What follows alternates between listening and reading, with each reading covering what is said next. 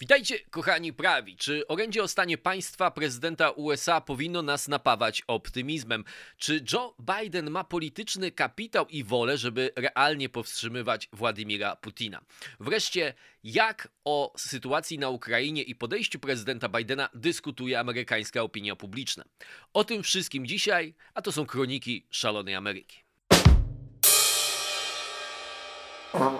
Okay, witajcie po raz kolejny na kanale. Zajmujemy się oczywiście orędziem prezydenta Bidena, ale też chciałbym zrobić taki krótki wstęp w ogóle na temat tego, co się tutaj dzieje na kanale, co się dzieje w mojej głowie w ostatnich dla, dniach. E, ponieważ doznałem pewnej bolesnej kontuzji, właściwie ona mi się odnowiła, trochę musiałem ograniczyć swoją aktywność. Oczywiście nie będę narzekał w świetle wydarzeń, tylko was tak informuję, bo, bo nie będzie mnie w Republice na przykład pewnie do piątku.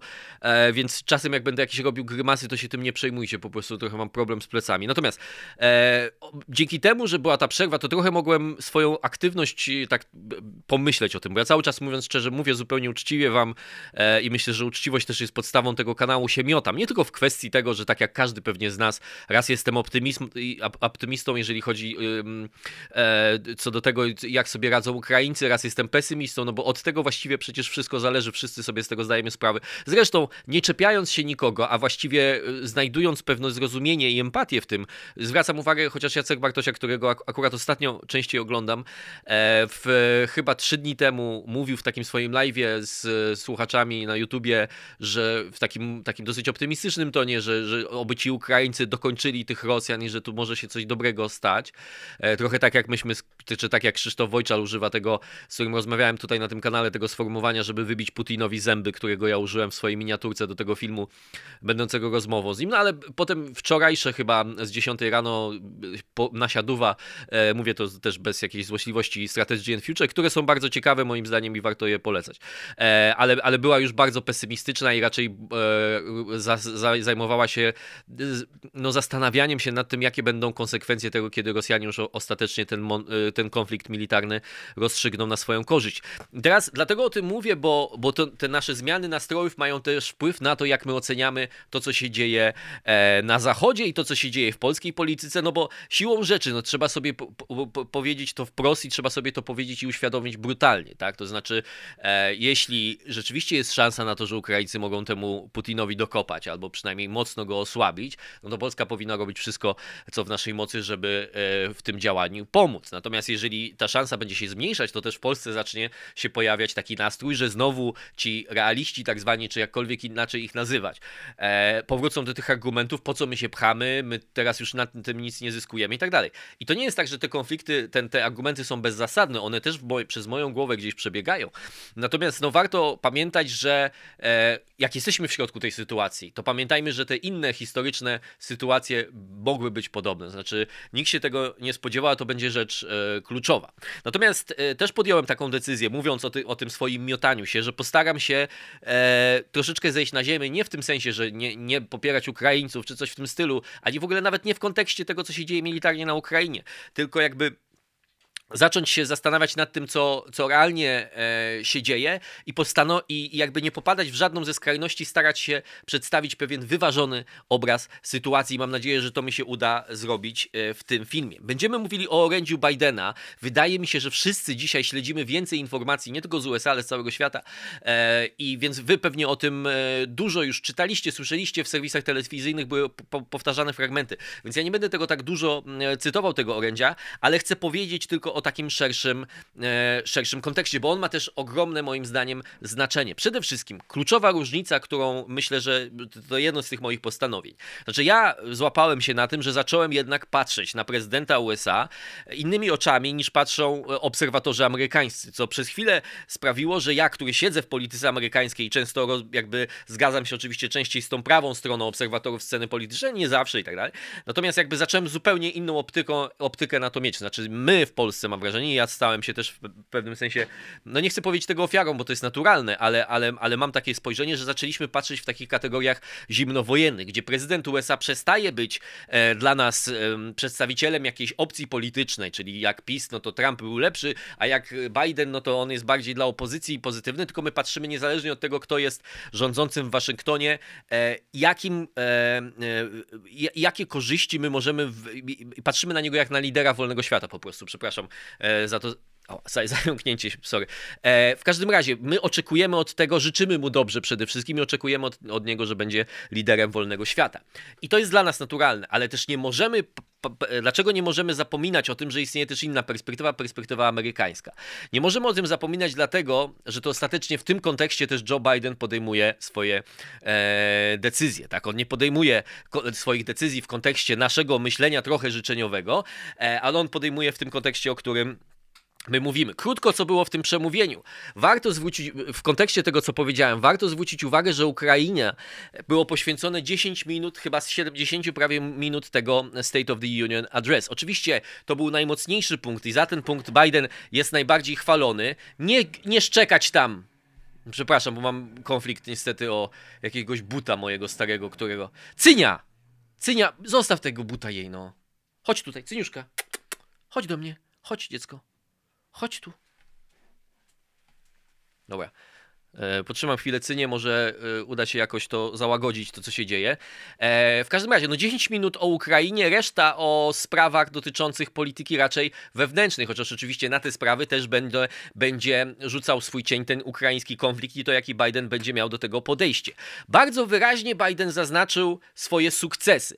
Niektórzy mają od, o to do niego pretensje i ja bym chyba delikatnie się do nich dołączył, chociaż tak jak powiedziałem, emocjonalnie jestem bliżej związany z Joe Bidenem w tej chwili, chwili niż, niż kiedykolwiek indziej, bo wiem, że innego prezydenta USA już nie będziemy mieli i po prostu życzę z całego serca mu dobrze i, i przede wszystkim, żeby to było dobre dla świata, co on robi i dobre dla nas. Natomiast rzeczywiście e, mam wrażenie, że i to na to zwrócił Abe Greenwald z Commentary Magazine w takim ich podcaście, ja się zgadzam z, tym, z tą diagnozą, że to było trochę tanie, to znaczy, że Biden trochę pomylił swoje sukcesy z sukcesami, które wynikają z tego, że Ukraińcy tak ostry odpór e, Rosjanom postawili i ostrzejszy niż się wielu spodziewało. No to teraz mamy dwie suki już obok mnie, no to, to w ogóle wspaniale.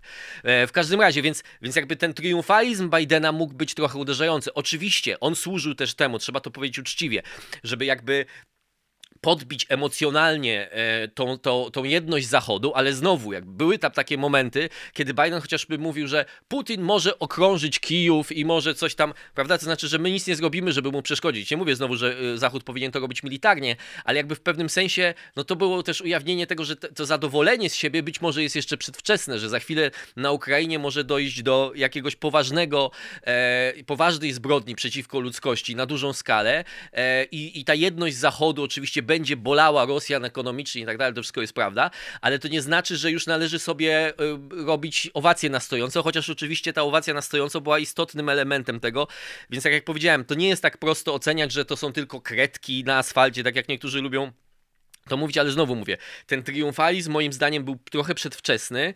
E, i przede wszystkim e, i, i, przede wszystkim być może nieuzasadniony i przede wszystkim trochę Biden sobie sukcesy przypisał, które pochodzą przede wszystkim ich źródłem jest postawa samych Ukraińców. Tak?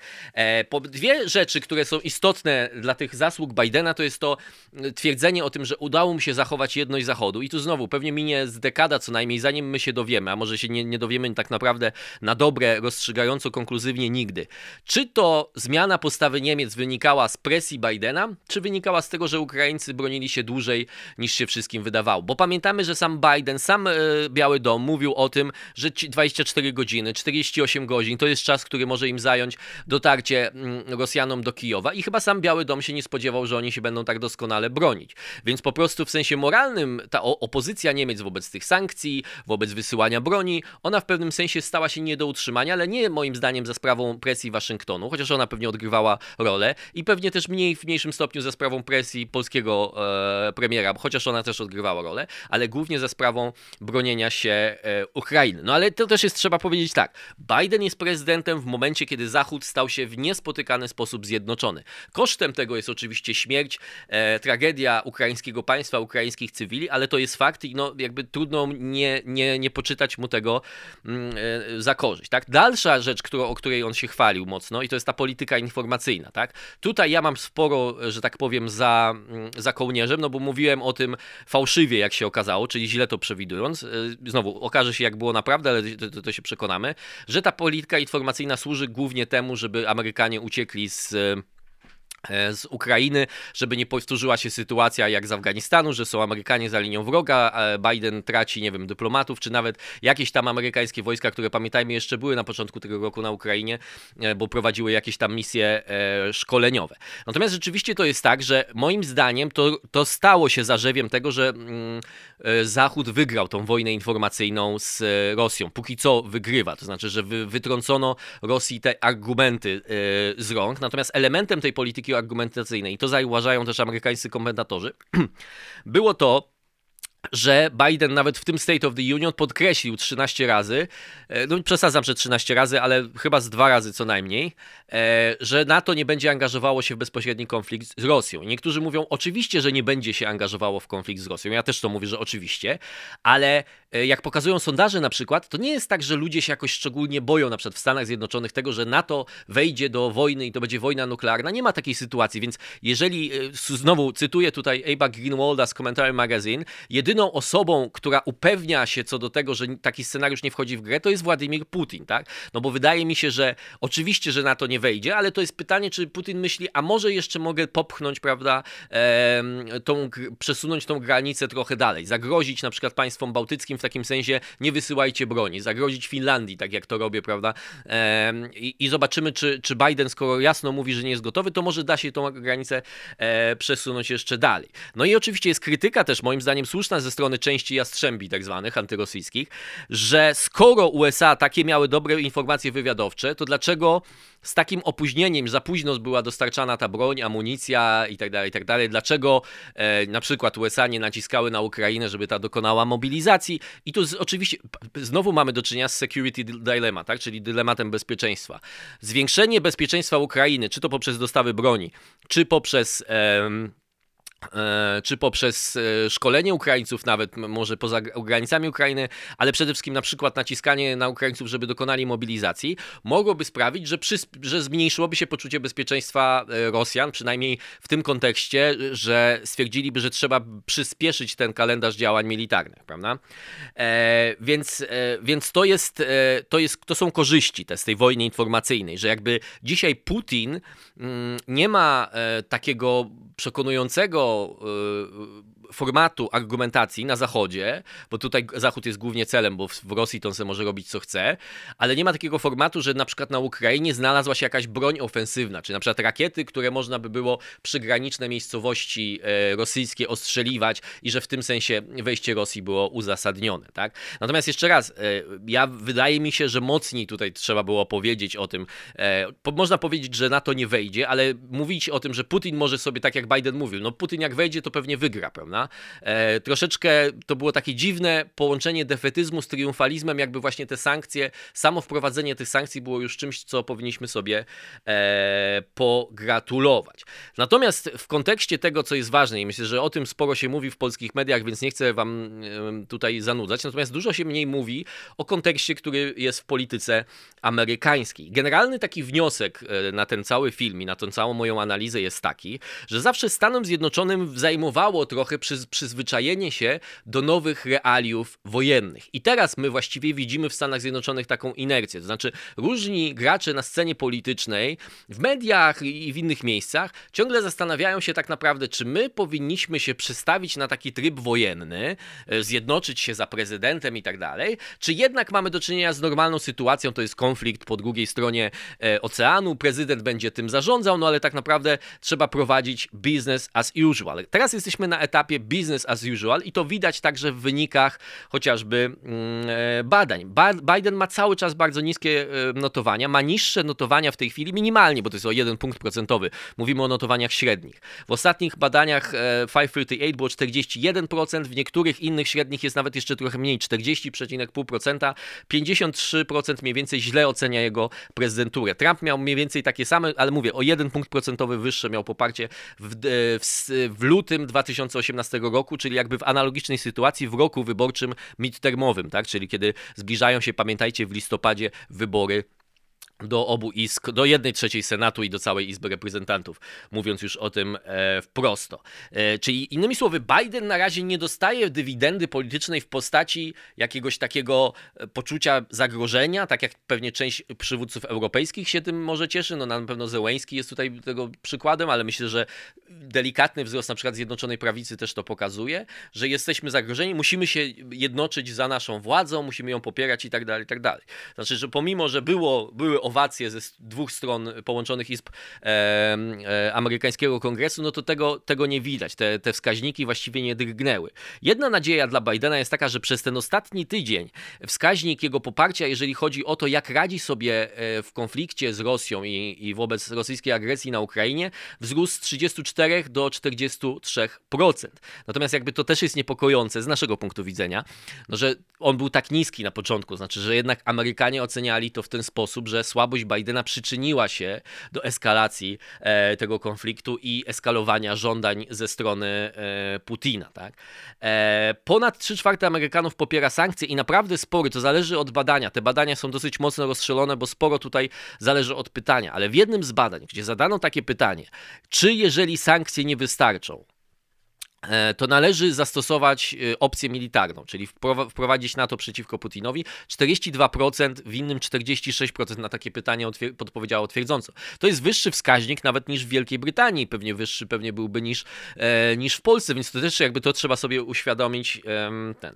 Więc tak, kontekst, o którym musimy pamiętać to jest taki, że w listopadzie zbliżają się mm, wybory. I to oczywiście jest główne odniesienie spektrum politycznego zarówno dla demokratów, jak i dla e, republikanów. Pamiętajmy, że jeszcze na początku tego roku, gdy podsumowaliśmy, podsumowywaliśmy pierwszy rok prezydentury, gdy mówiono o inflacji, sytuacji na granicy, przestępczości w miastach, tej całym zamieszaniu ze szkołami, od restrykcji covidowych po, po, po fakt, że uczy się dzieci jakiegoś dziwnego ten. Biden nie panował nad buntem społecznym, prawda, w Stanach Zjednoczonych. W różnych on był rozproszony, prawda, bo tutaj byli ludzie, którzy mówili o reformie policji, tutaj byli ludzie, którzy się koncentrowali na kryzysie imigracyjnym, tu była chociażby cała grupa rodziców, ale e, to wzrastało i niezadowolenie w poszczególnych tych aspektach e, było widoczne. Biden tracił wśród tych grup, które tradycyjnie e, głosowały na demokratów, czyli na przykład wśród latynosów, tracił trochę wśród Afroafrykanów, Amerykanów, czyli wśród czarnych i tracił wśród niezależnych. I pamiętajmy, że w momencie, e, kiedy jeszcze nie było wojny na Ukrainie, czyli mniej więcej w styczniu 2022 roku, e, tego roku po prostu, otoczenie Bidena zaczęło wysyłać, że jest przygotowywany jakiś reset, to znaczy jakiś komunikacyjny, e, że tak powiem, jak to się mówi, remont szwedzki całej tej prezydentury, że on się skupi na czymś innym. I generalnie jak komentatorzy patrzą dzisiaj, i ja tak samo jak patrzę na tą, na tą, na tą przemowę, to o ile te pierwsze 10 minut było ok i było w porządku i były tam momenty, gdzie ja mówię, tak, Ameryka potrzebuje być liderem, no, cieszę się z tego, to dalej tego zupełnie zabrakło, tego resetu tak zwanego, e, tak, bo Biden na przykład mówił, ten Build Back Better, który przecież legł w gruzach, Joe Manchin tego nie popiera, Amerykanie tego nie popierają, pewnie jest jeszcze więcej senatorów. Biden już nie mówił, że Build Back Better, tylko używał takiego sformułowania Build Better America. Inflacja, czy jego podejście do inflacji się zmieniło? Nie, nie zmieniło się, nie, nie wynika z tej przemowy. W ogóle ludzie mówili o tym, że to, jakby to, to co było po, po, poświęcone polityce wewnętrznej, to było jakieś takie wypowiadanie zaklęć, które już nie działają, ale Biden chciał wszystkim przypomnieć, że on jeszcze je trochę e, pamięta, tak? Więc jakby, jeżeli chodzi na przykład, moim zdaniem republikanie też są trochę w kropce. Mainstream republikański, czyli y, kiedy mówię mainstream republikański, to mówię o politykach e, o krajowej renomie, którzy mają mandaty w Senacie, i w Izbie Reprezentantów. Chociaż w Izbie Reprezentantów jest kilku prorosyjskich republikanów, e, takich na przykład Marjorie Taylor Greene, e, to jest ta wariatka, e, taka, taka można powiedzieć alt-rightowa.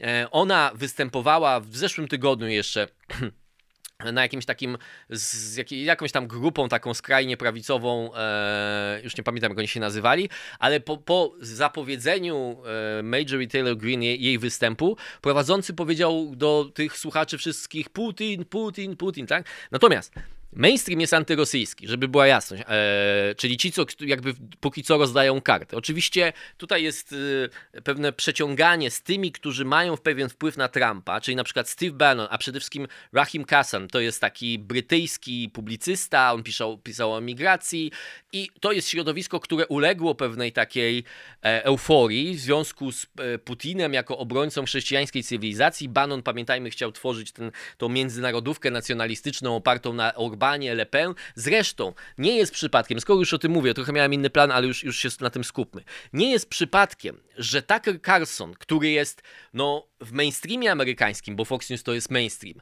zdecydowanie poputczykiem dzisiaj e, Putina, pożytecznym idiotą Putina, obojętnie jak to nazwać, po prostu ruską propagandę przedstawia, jako oczywiście swoją interpretację racji stanu amerykańskiej. Bo ja nie wiem, czy on no, na pewno nie jest opłacanym agentem Kremla. Też to, co pokazała ta wojna, to na pewno Kreml nie jest tak skuteczny w tych działaniach dezinformacyjnych, jak się wszystkim wydawało. Natomiast w związku z pewnymi swoimi obsesjami, jak ma też żonę Rosjankę, e, zresztą to, to, nieważne, w każdym razie, w związku ze swoimi pewnymi obsesjami, on mówi to, co jest w interesie dzisiaj zdecydowanie Rosji. Na przykład mówiąc o Ukrainie, że to było państwo skorumpowane, że dlaczego stawiamy na Rosję, nie, nie, nie stawiamy na Rosję, dlaczego stawiamy na Ukrainę, skoro to właściwie też było złe państwo i że to jest bla, bla, bla. Znacie te wszystkie argumenty, nie chcę nad nimi się ten. Natomiast chodzi mi o to, że nie było przypadkiem to, że Tucker Carlson był zafascynowany Orbanem tak? Bo to jest mniej więcej to myślenie, że gdzieś w Europie rodzi się jakiś opór, gdzieś w Stanach rodzi się jakiś opór, trumpizm, populizm, nacjonalizm przeciwko globalizmowi, bo to pamiętajmy, to zawsze musi być e, ten element podkreślony, przeciwko globalizmowi, przeciwko rządzeniu elit, bo Tucker Carlson zawsze te swoje e, antynatowskie na przykład diatryby e, wzbogaca o takie elementy populistyczne, czyli że na przykład coś spawać z Michigan ma wspólnego z konfliktem, dlaczego on ma umierać za Kijów, używając trochę retoryki znanej nam z historii. Natomiast jakby mainstream republikanów, tak jak wracam do tej głównej myśli, jest antyrosyjski i pewnie chce jak najmocniejszych sankcji. Natomiast problem dla nich jest taki, w jaki sposób stworzyć taką narrację, która nie będzie antypaństwowa w tym momencie, e, i nie będzie sprzeczna z interesami Ameryki, no ale jednocześnie nie dać Bidenowi skorzystać z tej wojennej dywidendy w listopadzie, tak? Czyli nie dać, czyli nie, nie, nie, mm, bo pamiętajmy, że republikanie mają zdecydowaną przewagę, są zdecydowanymi faworytami cały czas. Więc mamy trochę takie nadwoje babka wróżyła w tej chwili i to widać w Fox News, tak? To znaczy jedni Fox News mówią, e, że Ameryka nic nie powinna robić, Biden jest nieodpowiedzialny, to mówię o Tuckerze Carlsonie na przykład, ale też na przykład Jesse Waters, inny prowadzący w takie tony czasem uderza, że to jest kilku jest takich też wojskowych, którzy w podobny sposób się wypowiadają, że to jest nieodpowiedzialne, że jest jakiś kompleks industrialno e, wojskowy czy yy, militarno-przemysłowy, jak to się kiedyś mówiło, który pcha Amerykę do wojny, że to właściwie jest w interesie Bidena, jakiegoś deep state i tak dalej, i tak dalej, że to jest jedna strona tego, a z drugiej strony na przykład pojawia się Nikki Haley, bliska współpracowniczka Trumpa przez pewien czas, oczywiście potem z Trumpem pokłócona, jak większość jego współpracowników, ale ambasadorka e, Stanów Zjednoczonych przy e, ONZ i mówi, że Biden robi za mało, że Rosję trzeba powstrzymać, czyli mamy odjazd Trzębi, prawda, e, e takich e, tradycyjno-zimnowojennych, po takie postawy populistyczne, dziwne i nie do końca łatwe do do e, wyjaśnienia. Kilka słów o tym, jakie były reakcje jeszcze na to e, chciałem wam powiedzieć. Tak, w National Review e, dziwne i pełne sprzeczności orędzie, które się rozpadło po mocnym początku na temat Ukrainy. To jest to, co wam mówiłem. No jednak oni nie widzą, na przykład, jakie są zarzuty tutaj do Bidena, autorzy z National Review zarzut, stawiają, tak? Biden chce na przykład uwalniać rezerwy ropy, oni mówią, ok, to jest dobry ruch, no bo trzeba w jakiś sposób ograniczyć ten, tą dominację Rosji i, i, i tak dalej, mm, ale wcześniej zwracają zwracają uwagę, że jego administracja nie zrobiła nic, żeby stworzyć pozytywny klimat dla rodzimych e, źródeł paliw kopalnych, czyli dla ropy, gazu łupkowego i tak dalej. Wręcz za, przygotowywała się do walki, bo trzeba też uczciwie powiedzieć, że ta walka nie została rozpoczęta, ale na pewno klimat był dużo gorszy niż e, za Trumpa, tak? E,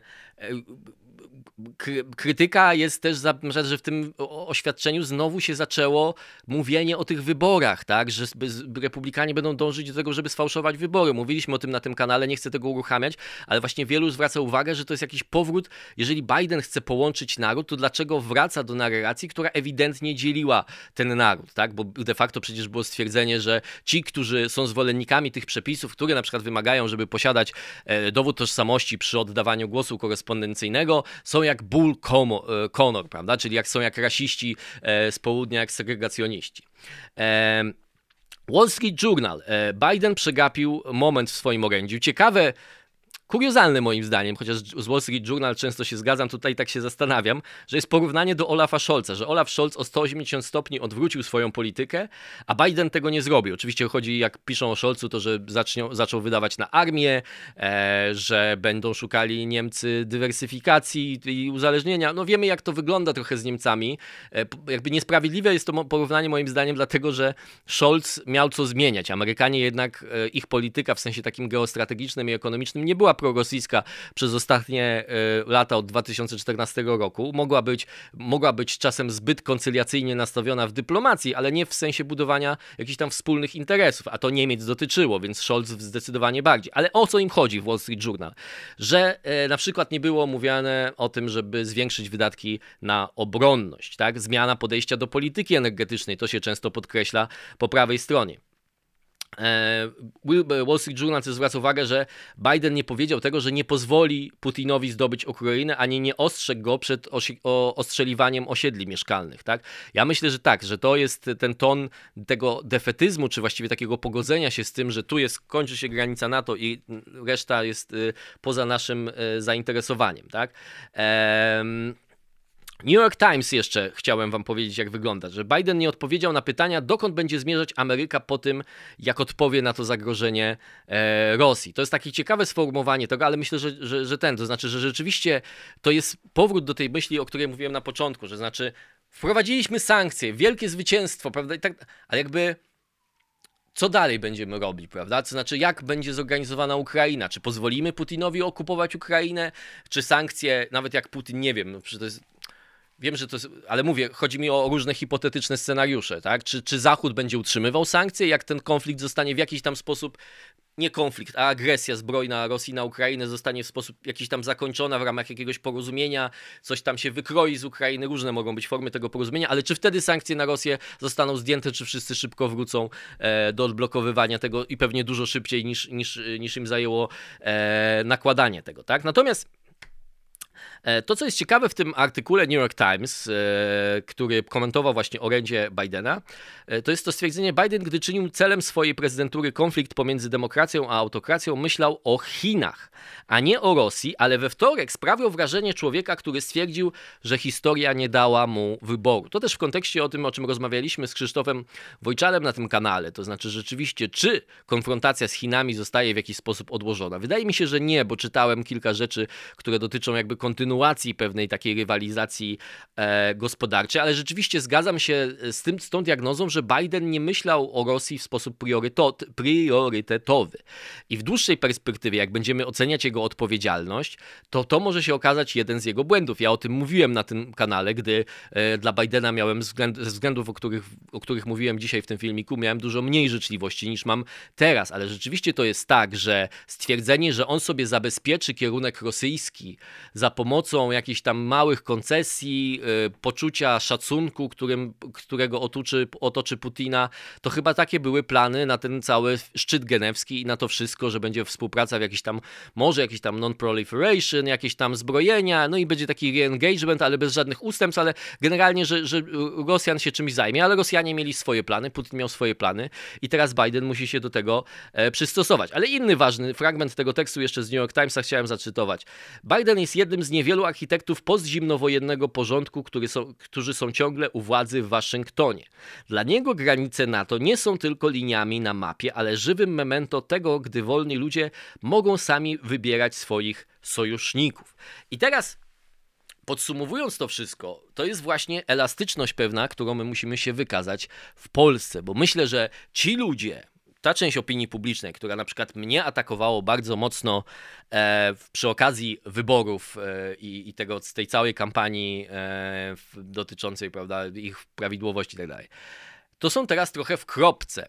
Bo tak jak powiedziałem, główne ośrodki rozsiewania tych informacji, że wybory były ukradzione, czyli Steve Bannon, Jenna Ellis, ci ludzie z otoczenia e, Trumpa, e, tego otoczenia postwyborczego, no oni są dzisiaj rozsiewcami też propagandy rosyjskiej, ale nawet nie rozsiewcami propagandy rosyjskiej wynajętymi, tylko po prostu służą interesom Rosji, a na pewno nie służą interesom Polski, bo tak powinniśmy na to patrzeć. Nie służą interesom polskim. Nam za zaangażowanie Stanów Zjednoczonych w naszym regionie w tak trudnym czasie jest jak najbardziej na rękę, to jest interes nasz e, i ktoś, kto mówi, że to jest e, podejrzane i tak dalej, i tak dalej i, i, i ci, to, to po prostu nie służą naszemu interesowi. Więc ci, którzy uważali, że to jest jakaś koalicja szeroka, długotrwała i tak dalej, no mogą być w błędzie. Generalnie wniosek jest taki, że liczyć możemy na tych polityków rzeczywiście, którzy mają doświadczenie zimnej wojny albo są na tyle wykształceni, tak jak na przykład polityków czy komentatorów, tak jak na przykład Ben Shapiro, który jest człowiekiem niezwykle młodym, ale jest bardzo człowiekiem wykształconym, rozumieją, że projekt Putina kagiebisty jest kontynuacją projektu imperialnej Rosji, e, mimo tego, że komunizm nie odgrywa już takiej roli.